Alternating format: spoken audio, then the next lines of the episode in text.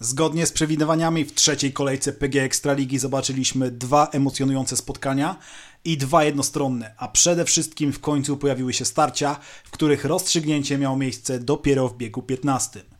Witajcie drodzy słuchacze, to podcast Piąte Okrążenie. Z tej strony Karol oraz Damian. Mecz sezonu w Rybniku. Całkiem niezłe ściganie w Zielonej Górze i dwa pojedynki do jednej bramki. Trochę inaczej to sobie wyobrażaliśmy, ale chyba zgodzisz się, Damian, że trzecia kolejka w końcu przyniosła nam emocje, których się nie spodziewaliśmy po tych dwóch nudnych rundach. Ekstraliga rozkręca się z tygodnia na tydzień. No i trzecia kolejka w końcu, zresztą tak jak przewidywaliśmy, przyniosła nam dwa spotkania, które rozstrzygały się do ostatniego wyścigu. A przede wszystkim e, hitowym starciem okazał się mecz Rybnika z Gorzowem, któremu ostatnio poświęciliśmy najwięcej czasu i jak widać nie bez przyczyny. Co prawda teoretycznie dwie najgorsze drużyny, ale tak jak myśleliśmy, tam było naprawdę interesująco. E, drużyny wymieniały się prowadzeniami i te prowadzenie nie było e, przez moment większe niż 2-4 punkty, także było naprawdę interesująco. E, tak samo interesująco było w Zielonej Górze, no a dwa inne spotkania, tak jak zresztą spodziewaliśmy się, zakończyły się jednostronnie. No i od razu tutaj trzeba przejść e, do tematu weekend pełen żużla, ale kto według Ciebie, Karol, jest tak naprawdę bohaterem tych e, czterech meczów, które zobaczyliśmy w minioną sobotę i niedzielę? Bohaterem kolejki dla mnie jest zawodnik częstochowskiego włókniarza, a mianowicie Paweł Przedpełski, który chyba zaskoczył naprawdę całą masę kibiców, no i przede wszystkim ekspertów. Niejednokrotnie nawet w naszym podcaście w poprzednich dwóch sezonach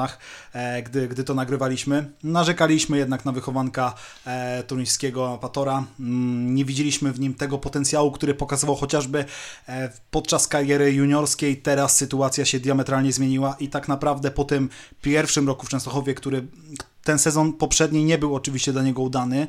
Teraz po tych trzech kolejkach możemy powiedzieć, że Paweł Przedpełski e, spokorniał, trochę się uspokoił. Widać, że ta nowa tabela biegowa naprawdę dała mu kopa. Nie wiem, czy się zgodzisz ze mną, że właśnie to jest zawodnik, któremu ta nowa tabela biegowa po prostu e, dała takiego powera, że, że widzimy zupełnie innego zawodnika. Cały czas obserwujemy, e, jak nowa tabela biegowa tutaj daje efekty w praktyce. No i myślę, że właśnie tak jak mówisz, Paweł Przedpełski jest najlepszym tego przykładem. Zawodnikiem z drugiej linii, który najlepiej korzysta z tej tabeli biegowej i właśnie wychodzi wręcz w rolę lidera, no bo zdobył 10 punktów, pojechał w 15 wyścigu, no i można określić, że mimo, że dopiero 25 lat, to Paweł Przedpełski przeżywa trochę drugą młodość, no bo ostatnio tak dobrze regularnie jeździł chyba w wieku juniora.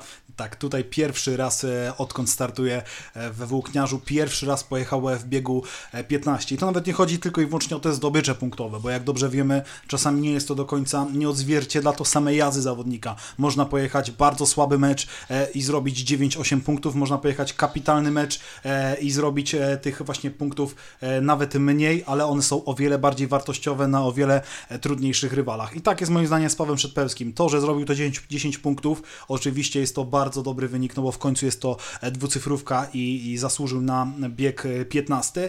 Natomiast chodzi tutaj też o to, o styl jazdy, o to, że w końcu zobaczyliśmy Przedpełskiego z pazurem, który nie odpuszcza, który e, widząc rywala jednak nie przykręca tej manetki i który przede wszystkim w końcu jedzie z głową. Największym problemem Mm, tego zawodnika moim zdaniem było to, że czasami mm, miał naprawdę spory problem z obieraniem tych najbardziej optymalnych ścieżek.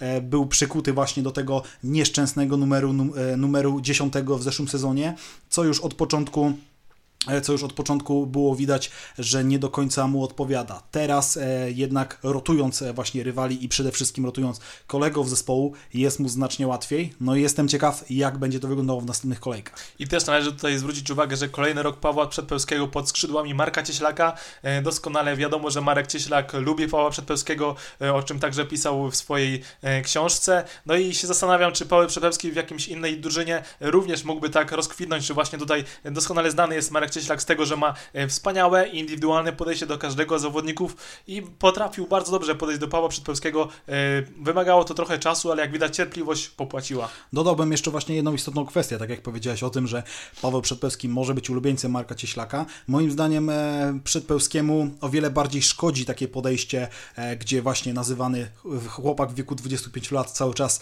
nazywany jest Pawełkiem, Pawełkiem jest, można powiedzieć, zagłaskiwany na śmierć, jest cały czas otoczony takim parasolem ochronnym. Moim zdaniem kompletnie się to w przypadku tego zawodnika nie sprawdza i o wiele bardziej służy mu właśnie mm, nie takie opiekuńcze, opiekuńcze traktowanie, a, a traktowanie go na równi z resztą kolegów zespołu. I moim zdaniem właśnie w tym sezonie to może być kluczem, kluczem do sukcesu, jego właśnie rywalizacja, żeby nie być tym piątym zawodnikiem we włókniarzu, a, a ma oczywiście o wiele większe aspiracje. No i też trzeba zwrócić uwagę, że nie ma dużej presji, no bo Włókniarz Częstochowa jest tak silna w tym roku, mają trzech liderów, którzy obecnie są w top piątce e, z najlepszą średnią biegu punktową w Ekstralidze. No nie, nie przypominam sobie w tym momencie żadnej innej drużyny, która miałaby trzech zawodników wśród pięciu najlepiej punktujących zawodników w lidze. No oczywiście jesteśmy dopiero po trzech kolejkach, ale i tak taka statystyka musi robić e, wrażenie. A do Zwłaszcza, tego... że Włókniarz pojechał po prostu bezbłędne spotkanie, powiedzmy sobie szczerze, że tak naprawdę na ten moment nie było widać tam słabych punktów punktów.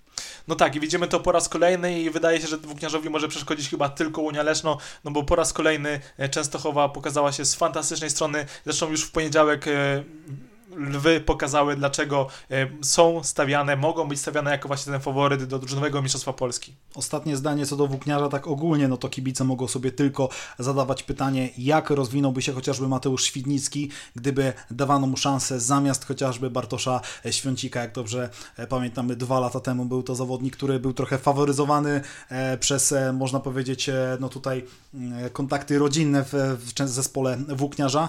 Teraz widzimy, jak bardzo, jak wielki wielki potencjał e, drzemie w Świdnickim. Wiemy, że, że strzał Jakuba, że transfer Jakuba Miśkowiaka to też e, był strzał w dziesiątkę. No ale co będzie dalej, to, to już nam e, czas pokaże. Więc jeśli chodzi o bohatera mojego znamy, a twój bohater tej trzeciej kolejki PG Ekstraligi, Damian. Mój bohater nie będzie taki oczywisty, bo nie będzie to zawodnik, który zrobił dużo punktów, nie będzie to nawet zawodnik, który zrobił dwucyfrową liczbę punktów.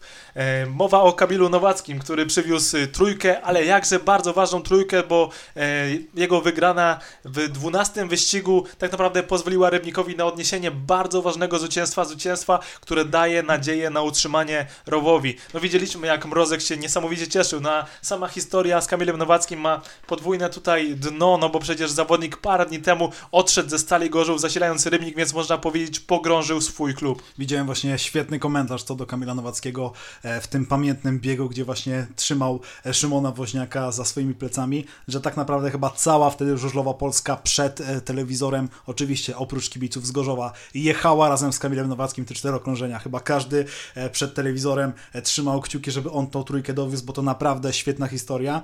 Dla kibiców z Gorzowa oczywiście trochę, trochę nieciekawia, no bo, no bo to jest oczywiście zawód zawodnik e, wychowany w Gorzowie, ale no takie sytuacje w żużlu już się zdarzały. Mm, jedyne co mogę jeszcze dodać, e, jeśli chodzi o Kamila Nowackiego, to trochę irytujące są e, te komentarze kibiców gorzowskich, którzy zarzucają swojemu klubowi, że klub wypożyczając go do Rybnika nie zastrzegł chociażby mm, zakazu startów przeciwko stali w Ekstralidze. No niestety takich przepisów, a może raczej stety, takie przepisy są już na szczęście zabronione i to byłby totalnie absurd, jeśli Nowacki by w tym spotkaniu nie mógł jechać. No tak, ale tutaj można w ogóle zwrócić uwagę właśnie na juniorów Rybnika, no bo e, po pierwszej kolejce spadła duża krytyka na młodzieżowców Rybnika i się właściwie skreślało ich, e, no sami byliśmy w tym gronie tak naprawdę, e, ale doszedł tutaj Nowacki, a no tudzież, tudzież, tudzież, tudzieża tak, tudzież, tudzież także pokazuje, że drzemie w nim potencjał, no i w sumie juniorzy Rybnika zdobyli 6 punktów, no i jak zawsze powtarzamy, bez juniorów nie da się wygrać. Oczywiście 6 punktów nie jest to coś niesamowitego, ale 6 punktów to już jest coś lepiej niż 1 czy dwa oczka, więc to niewątpliwie widzimy, że e, młodzieżowcy tutaj pozwolili Rybnikowi e, wygrać, no bo tak naprawdę z seniorów poza Lambertem też nikt nie zachwycił, więc tak naprawdę równa jazda każdego zawodnika, każdy coś od siebie dorzucił. Tor był e, niezbyt właśnie trudny, naprawdę start miał e, piorunujące znaczenie i właśnie Mateusz Tudzież e, to potrafił wykorzystać. No co do Lamberta, to już się ostatnimi czasy nad nim zachwycaliśmy, ale to też na ten moment objawienie sezonu i na pewno trzymamy kciuki, żeby trzymamy kciuki za jego rozwój, no bo jednak zeszłoroczny sezon nie był dla niego zbyt udany, był jednak trochę tłumiony w motorze Lublin, no i teraz tak naprawdę kibice z Lublina mogą sobie pluć w brodę, no bo jeśli zamiast chociażby Mateja Żagara w tym składzie był Robert Lambert, no to możliwe, że o szansach Lublina moglibyśmy mówić zupełnie inaczej.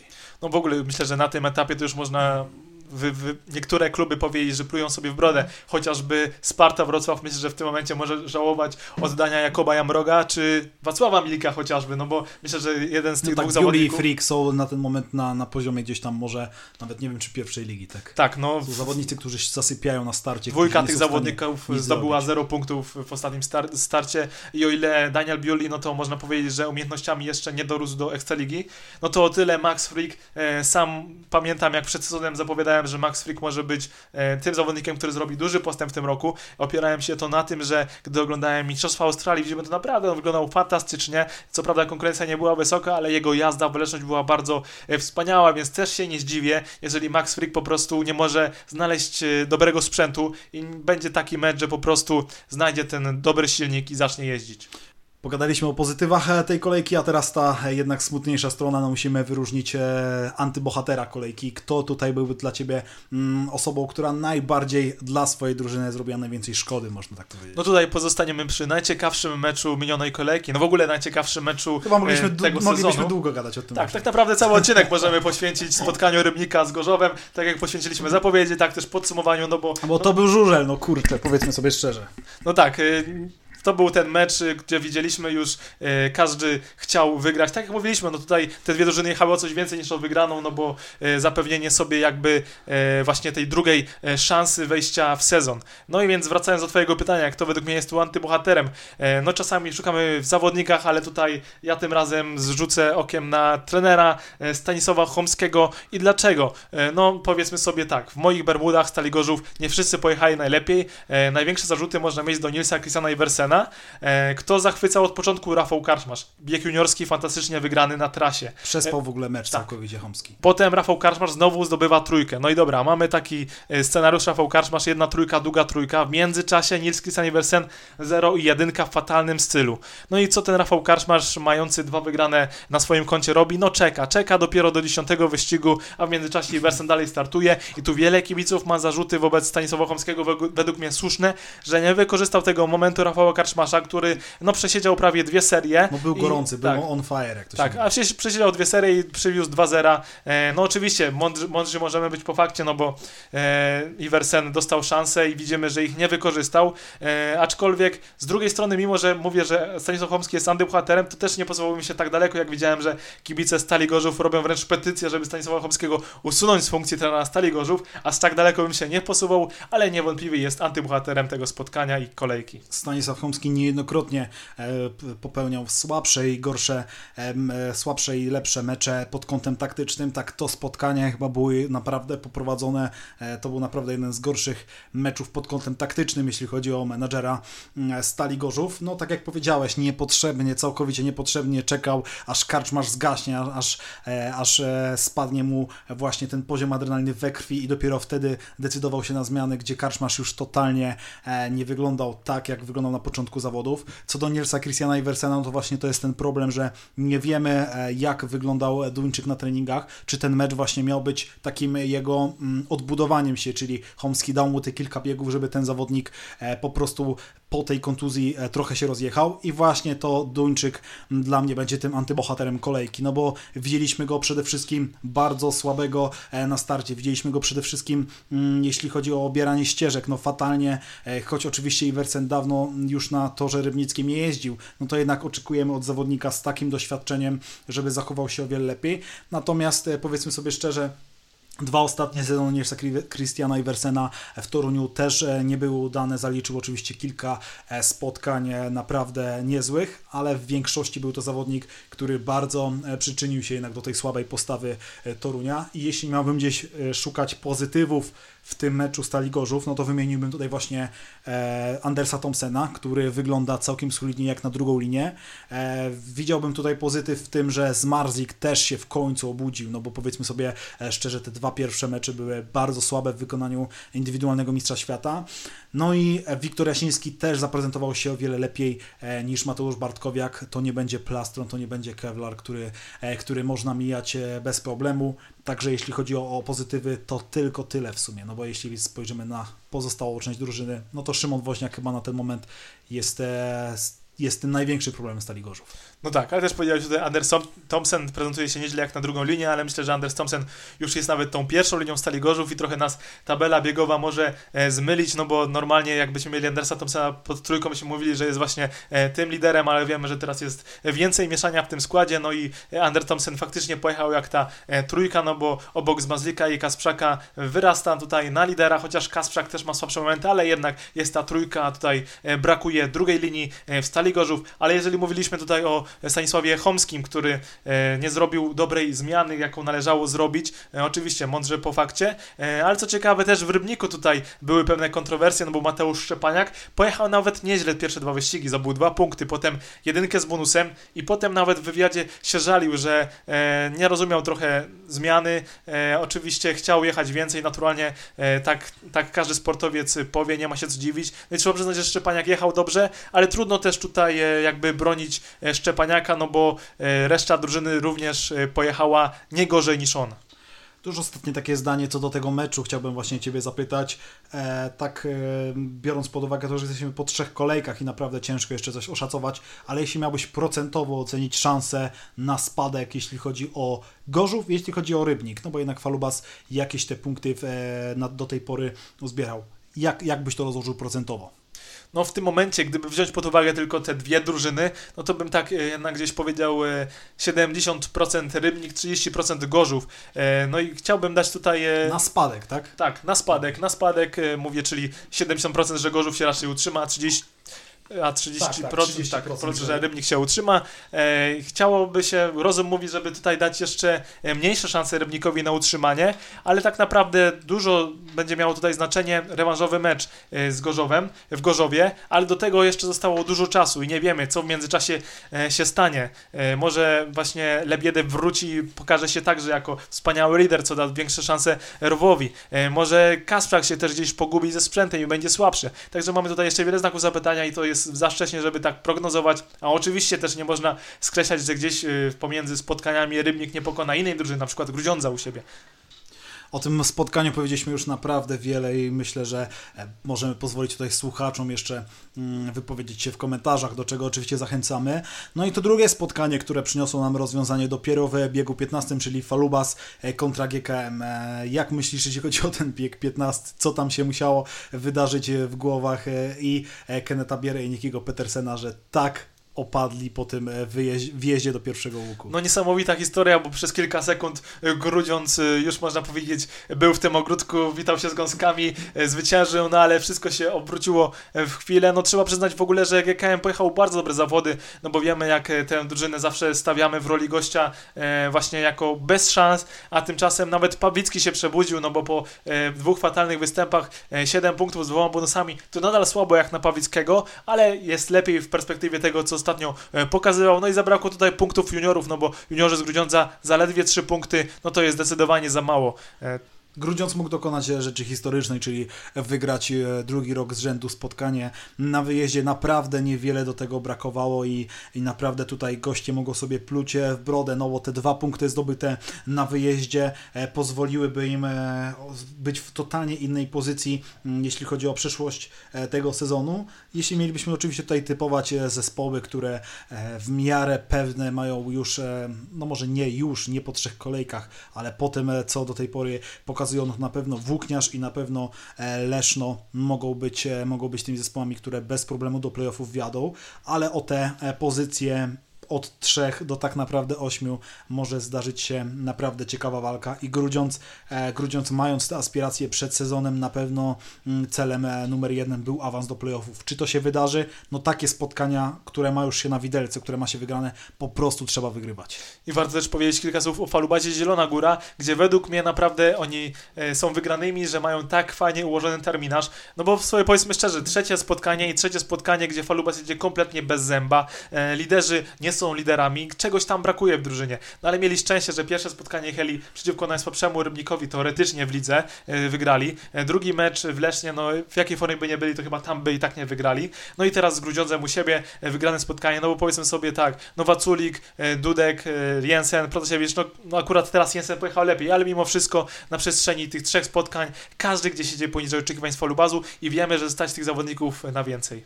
Powiedzieliśmy o spotkaniu falobazu z Grudziądzem, e, najwięcej czasu oczywiście e, w temacie Rybnika z Gorzowem, no i w temacie, na początku w temacie Pawła Przedpolskiego porozmawialiśmy o zespole Włókniarza i o zespole Sparty, no to został nam ten mecz, który zainaugurował tą kolejkę, czyli Unia Leszno Motor Lublin, no chyba najmniej ciekawy mecz tej kolejki Mm, pod takim właśnie kątem mm, tego, że nie spodziewaliśmy się więcej po Lublinie, no ale z, z kronikarskiego obowiązku dwa, trzy zdania. Możemy o tym spotkaniu powiedzieć. No tak, ja tutaj mogę powiedzieć i się w sumie trochę pochwalić, że mówiąc o spotkaniach y, piątkowych, które zostały przełożone na sobotę, jako pewniaka na te starcia wskazywałem Emila Sajfutynowa i tutaj się nie myliłem, bo Rosjanin był bez prawie że bezbłędny, zdobył 13 punktów e, z bonusem i obecnie ma e, niesamowitą średnią na poziomie ponad 2,7, e, tak samo jak Leon Madsen, coś niesamowitego. No a jako niespodziankę stawiałem Jamona Linceya, no i co pokazał ten młody Australijczyk? 9 punktów w 5 starciach, ale co ważniejsze, no to jak on się pokazał na to, że naprawdę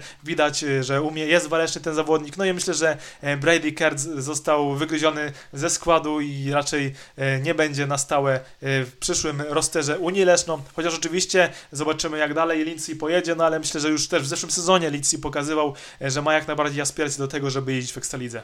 Zgodzę się całkowicie, młody Australijczyk naprawdę e, pokazał swój potencjał i jeśli na ten moment miałbym właśnie wybrać, jak ma wyglądać skład Unii Leszno, a konkretnie ta jedna pozycja, no to bez wątpienia mimo wszystko wybieram e, Jamona Litseya, ze względu na to, że mm, jak też już powiedziałeś, no są oczywiście jeden i drugi zawodnik, to, to ma jeszcze naprawdę wiele lat jazdy i to są oczywiście nazwiska młoda, ale mimo wszystko pod kątem tego potencjału, pod kątem tego, co na torze potrafi zrobić, no to jednak e, Litsi jest e, tym wyborem lepszym. Co do Brady'ego e, Kertza, no to tutaj brakuje jeszcze właśnie tej pewności. To jest, to jest oczywiście zawodnik, który może być nazwany taką melodią przyszłości, ale no nie oszukujmy się, to nie jest już 16, to nie jest 17-latek, a to już jest zawodnik, który teraz ma 23 lata, także naprawdę, naprawdę stawiałbym tutaj na Jamona, a jeśli chodzi o Kertza, no to e, jestem ciekaw, czy tutaj będzie dla niego miejsce jeszcze w tym sezonie w składzie. No i w ogóle po raz kolejny zadziałało, można powiedzieć, hybryda Unii Leszno, no bo Leszno zdobyło 53 punkty, co powiem, że jest fantastycznym wynikiem, ale gdy spojrzymy na Kołodzieja, zdobył 6 punktów, co powiemy, no Janusz zawiódł.